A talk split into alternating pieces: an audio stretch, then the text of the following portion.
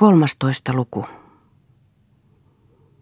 Taas se siinä pälyy, sanoi Juhan äiti ylenkatseellisesti rukkinsa takaa. Juha, joka taas oli istunut ikkunassa metsän rantaan tähystämässä, vastasi säpsähtäen. Enhän minä mitä päly.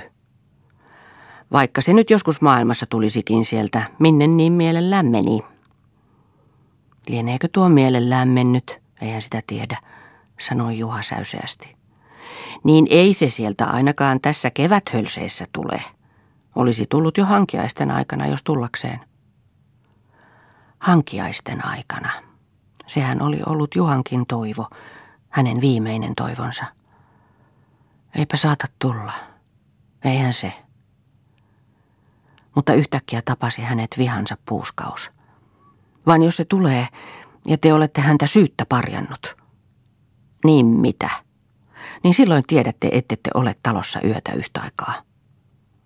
Kyllä lähden, naurahti äiti tyynesti, kehräystään keskeyttämättä. Kyllä lähden käskemättäkin, jos se kerran tulee. Äidin varmuus vei Juhalta hänen omansa. Eihän se taida enää tulla, eikä tulekaan. Missä lienee, lieneekö elossakaan enää, koska en saanut hänestä siellä vähintäkään vihiä. Jos se sen koskeen upotti, tekoset tehtyään. Mutta yhä hän kuitenkin odotti, kun ei muutakaan osannut. Odotti pihasalla ollessaan, odotti ulkotöissä. Odotti kevätkalassa, aidanpanossa, kaskenhakkuussa, koko kevään pahimpain tulvainkin aikana. Ei tullut. Mutta kesällä se varmasti tulee. Jos ei tule tänä kesänä, niin tulee toisena. Onhan nähty, että sotavuosinakin viedyt tulevat takaisin kymmenien vuosien päästä. Sen tähden pitää kaikki olla täällä sitä varten valmiina. Tällä ei saa mikään näyttää siltä niin kuin olisi ajateltu, ettei se tule. Miksi minä nakkasin sen aitan avaimen järveen?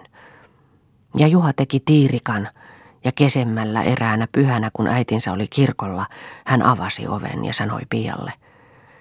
Pitää laittaa Marjan huone siihen kuntoon, missä se oli mennä kesänä. Tyttö riemastui niin, että vesi kihahti silmään. Se puhaltausi siitä aittaan, mutta palasi puolitiestä ja sanoi, isäntä, minä en usko, minä en sitä usko. Ettäkö milloinkaan tulee? Ei, vaan että meni mielellään. Sanoithan itse nähneesi. En nähnyt, en tiedä lienenkö nähnyt, vaikka luulin. Mitä sinä sitten oikein näit? Sen näin, että se rannalta tempasi emännän ja että emäntä ei kyllä huutanut apua, mutta mitä se? Saattoi hän säikähtää niin, ettei saanut ääneen. Vaan eikö se ollut uhannut äidille? En usko. Sitä ei ollut kukaan kuulemassa, vaan sen näin, että kun se vieras sinä pyhänä kierteli ja seuraili, niin Marja aina nousi ja lähti pois tuostakin rappusilta, kun se lähenteli ja tunkeutui viereen. Sen näin, puhukoon vanha emäntä mitä tahansa. Tyttö intoutui yhä enemmän. Maria olisi ennemmin antanut vaikka tappaa itsensä, ja saattaa olla vaikka koskessa, koska ette häntä löytänyt eikä siellä kukaan hänestä tiennyt. Mutta mielellään hän ei mennyt. Ja minkä tähden se semmoinen puhe on pantu minun syykseni, että minä olen sen nähnyt tai sanonut mielellään menneen, joka en ole, kun olen itkenyt kuollakseni. Elää nyt, Kaisa itke. Enhän minä ole uskonut. Olette tekin itsekin olette semmoista omasta emännästänne uskonut. Vielä suuremmalla varmuudella odotti Juha nyt Marjaa. Kulki niin kuin siinä huumeessa, näki keskellä päivää näkyjä siinä unessaan.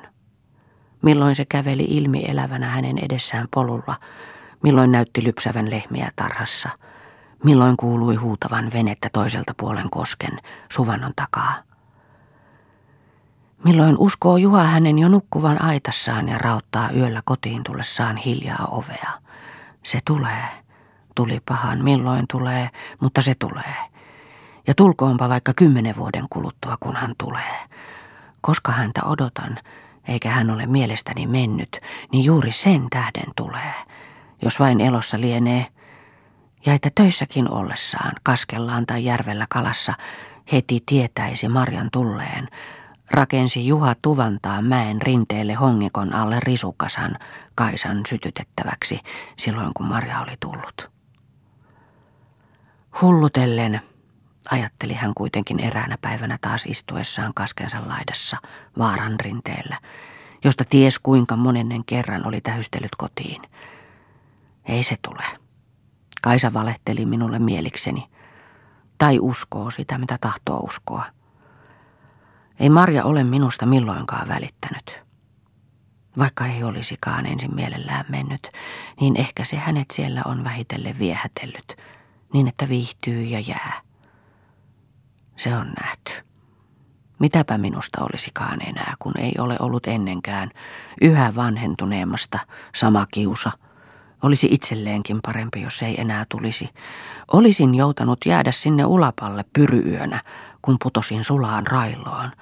Mikä häntä muutamain henkeä pitäneekin vireillä. Juha istui kaskensa laidassa.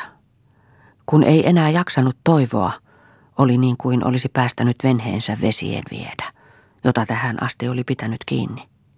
Se meni kuin myötävirrassa ja katosi katoamistaan. Lehto on kaadettu kohta vaaran huipulle asti. Pian ei ole enää mitään kaatamista tämän vaaran rinteillä. Onhan tässä jo minulle. Mitä mä enää aherran? Siihen menivät miehen suunnitelmat. Ei vaimoa, ei lasta, ei kuin äkäinen ilkiö äiti ja muu sydämetön suku. Heille tämän raadoin. Kun ei olisi mennyt Marja, niin kerran kuoltuaan ja talon saatuaan olisi ottanut uuden miehen ja sille saanut lapsen, niin olisi hän raateistani jotakin. Vaan samapa tuokin. Hän lähti astumaan alas vaaralta. Oli satanut. Jalka lipesi liukkaalla tiellä. Joka askeleella koski ronkkoon, joka sen karhun pureman jäljeltä aina oli ollut vähän kipeä, ja sen Karjalassa hiidon jälkeen yhä ärtynyt. Mutta mitä ne lehmät siellä? Kellokas tuntui olevan juoksussa alempana notkossa. Kello kuului lyövän kahakäteen niin kuin silloin, kun elukka on kiivaassa kulussa. Väliin mölähtelivät, ei niin kuin jonkun ajamina, vaan niin kuin olisivat itse jotakin edellään ajaneet. Se oli kuin kesälaitumelle päässeiden ilon ammuntaa. Kun ei Juha siitä, missä kulki, nähnyt tielle, siirtyi hän ylemmä, josta näki paikan, mistä notkotie nousi, ensin aholle ja siitä sen yli pihaan päin. Yksi lehmistä nousee juuri aholle pääpystyssä ja häntä korkealla. Se pysähtyy ja katsoo jäljelleen. Kohta tulee toinen täyttä juoksua, sen vieressä kellon kantemessa kiikkuen naisihminen. Jäljestä tulevat vielä toiset kaksi lehmää, ja nyt ne kulettavat sitä kuin keskessään. Juha ei voi nähdä, kuka se on, kun ne katoavat hetkeksi lepikkoon. Tulevat taas esiin ja taas katoavat. Nainen koettaa häädellä niitä, ne tavoittelevat häntä kuin nuollakseen. Aavistus rinnassaan puhalleiksi Juha kaiken, minkä kerkeää, alas notkoon, ei malta seurata tietä, joka kiertää notkon vaan karkaa suoraan. Se on Marja. Se ei voi olla kukaan muu kuin Marja. Hän on palannut. Lehmänsä ovat hänet tunteneet. Aholla löytää hän huivin maasta. Se on Karjalan naisten huiveja. Se on Marja. Kun hän lähestyy pihaa, näkee hän lehmät tarhassa päät pystyssä ynyämässä aidan yli pihaan. Koira ulakehtelee, vyyhtee pihamaata, tullen näkyviin navettarakennuksen takaa ja sinne taas kadoten. Pyörähtäessään nurkan ympäri Juha näkee Marjan lähestymässä tuvan rappuja. Äiti tulee samassa rapuille, tyhjä lypsin kiulu kädessä, uhkaa sille ja huutaa, tänne et tule. Marja peräytyy, horjahtaa ja lyykistyy maahan. Äiti kohottaa uudelleen Rainnan. Maailma savuaa Juhan silmissä. Hän karjaisee, juoksee luo ja tempaa Rainnan äitinsä kädestä ja murskaa sen kappaleiksi pihakiviin. Sitten heitää hän äitinsä menemään pitkin pihamaata. Äiti hyökkää kirkuen takaisin ja aikoo uudelleen käydä Marjan kimppuun. Vieläkö sinä ilkesit tulla takaisin venäläisen lutka? Vielä kerran heittää Juha hänet pois ja sanoo hengästyneenä ja sammaltaen Marjalle. Käy sisään, käyhän sisään. Marja on noussut ja pakenee tupaan. Juha aikoo mennä jäljestä, mutta ei saa mennyksi. Menee porstuaan, mutta palaa takaisin. Hänen täytyy sanoa äidille, että ei, hänen täytyy ensin sanoa Marjalle, että ei pidä. Äiti menee vihasta äykkäin aittaansa. Juha palaa porstuaan ja rientää pirttiin. Marja on karsinassa penkillä melkein nurkkaan kyyristyneenä, helmassa nyytty, kädet kasvoilla. Se nyyhkyttää. Tietää hän sen, minkä tähden se itkee. Ja Juha kääntyy takaisin ulos. Se on sanottava heti. Jos te teette tai sanotte Marjalle mitään, huutaa hän aitan ovelta. Minä sanoin jo. Teidän on heti huomenna lähdettävä. Minä lähden jo tänä iltana. Että saatoitte sillä tavalla ottaa vastaan. Minä saatan. Le, le, lehmilläkin on. Juha aikoi sanoa, että lehmilläkin on enemmän sydäntä, mutta ei saanut sitä liikutukseltaan sanotuksi ja kääntyi tupaan. Marja oli siirtynyt ikkunaan ja katseli siitä ulos, syrjin tupaan, kääntämättä päätään Juhan tullessa. Saat olla huoletta, ei se sinulle enää mitään, se lähtee jo. Ei minun tähteni tarvitse, sanoi Marja raukeasti, tuskin kuuluvasti. Se lähtee jo. Juha ei vielä ollut oikein uskaltanut katsella Marjaa. Nyt hän näki hänet. Sen olivat posket ontot, nenänpää oli terävä, rinta painunut. Palmikko, joka ennen oli täyteläisenä vyötäisiä tavoitellut, pisti huivin alta esiin hienona kuin pellava vihko. Vaatteet olivat märät, monesta paikasta repaleet. Juhan päähän jysähti, että sillä hän täytyy olla nälkä. Missä on Kaisa? Kaisa syöksähti samassa sisään. Onko emäntä tullut? Missä se on? Sanoinhan minä sen. Voi kuinka ovat teitä pahasti pidelleet. Kaisalta pääsi itku, mutta Juha tiuskaisi hänelle. Mene toimittamaan syömistä. Samassa hän jo itse nilkuttaa ruokahuoneeseen, saa sieltä käteensä lampaan sorkan ja palan leipää ja rientää niiden kanssa tupaan. Syöhän nyt, sinulla mahtaa olla nälkä. Menisin mieluummin levolle. Levolle, kyllä kyllä. Mutta minkä tähden se ei tuo sitä voita, eikä maitoa. Kaisa oli panemassa voita lautaselle ruokahuoneessa. Niin, niin, se on hyvä. Ja maitoa kanssa. Juha rupesi ottamaan maitopyttyä hyllyltä. Elkää sitä, lypsetään tuoretta, missä on rainta. Se meni rikki. Viehän se voi, minä lypsän, vaikka tuoppiin. Se on piimessä. Minä menen pesemään, viehän sinä se voi. Juha riensi kaivolle tuoppia pesemään. Kaisa tuli siihen, otti sen ja hyppäsi aidan yli tarhaan. Minä kun olin lehmiä hakemassa, puhui Kaisa, niin kuin lehmät ryöstäytyivät kotiin päin, enköhän minä arvannut, että ne emännän jäljestä. Luulin heidän syöpäläisten käsissä. Ai, minä jätin mansikkatuohisen. Minnekä sinä sen jätit? Tuonnepa portaille. Minä vien sen. Äiti tuli aitasta. Oli koonnut tavaransa. Paiskasi oven kiinni ja meni hyvästi ja sanomatta rantaan. Sysäsi venheen vesille ja lähti soutamaan huutonientä kohti. Kun Juha tuli tuohisineen tupaan, istui Marja pöydän päässä. Oli murtanut palan leipää ja leikannut viipaleen lihaa, jota koetti purra, mutta näytti siltä kuin ei olisi saanut niellyksi. Juha jäi seisomaan pankon kulmaukseen saamatta mitään sanotuksi, kun ei Marjakaan sanonut. Kaisa tuopi kohta maitoa. Tuota, minäpä menen lämmittämään saunan. Elään nyt turhaan itseäsi. Marjalle tuli yskä niin, että hänen piti kääntyä pois pöydästä. Juha riensi pois. Hänen täytyi saada olla liikkeessä. Hänen täytyi saada olla yksin. Se jotenkuten arkailee, pelkää, ehkä uskoo, että häntä epäilen, syyttelen. Voi kuinka on laihtunut ja surkastunut. Missä hän lie ollut? Mitenkä hän lienevätkin häntä kiusanneet? Ei sanonut mitään, ei silmiin katsonut. Mitä turhia pelännee? Oli raukka niin kuin olisi pelännyt minuakin. Oli kuin ei olisi uskaltanut kättään antaa.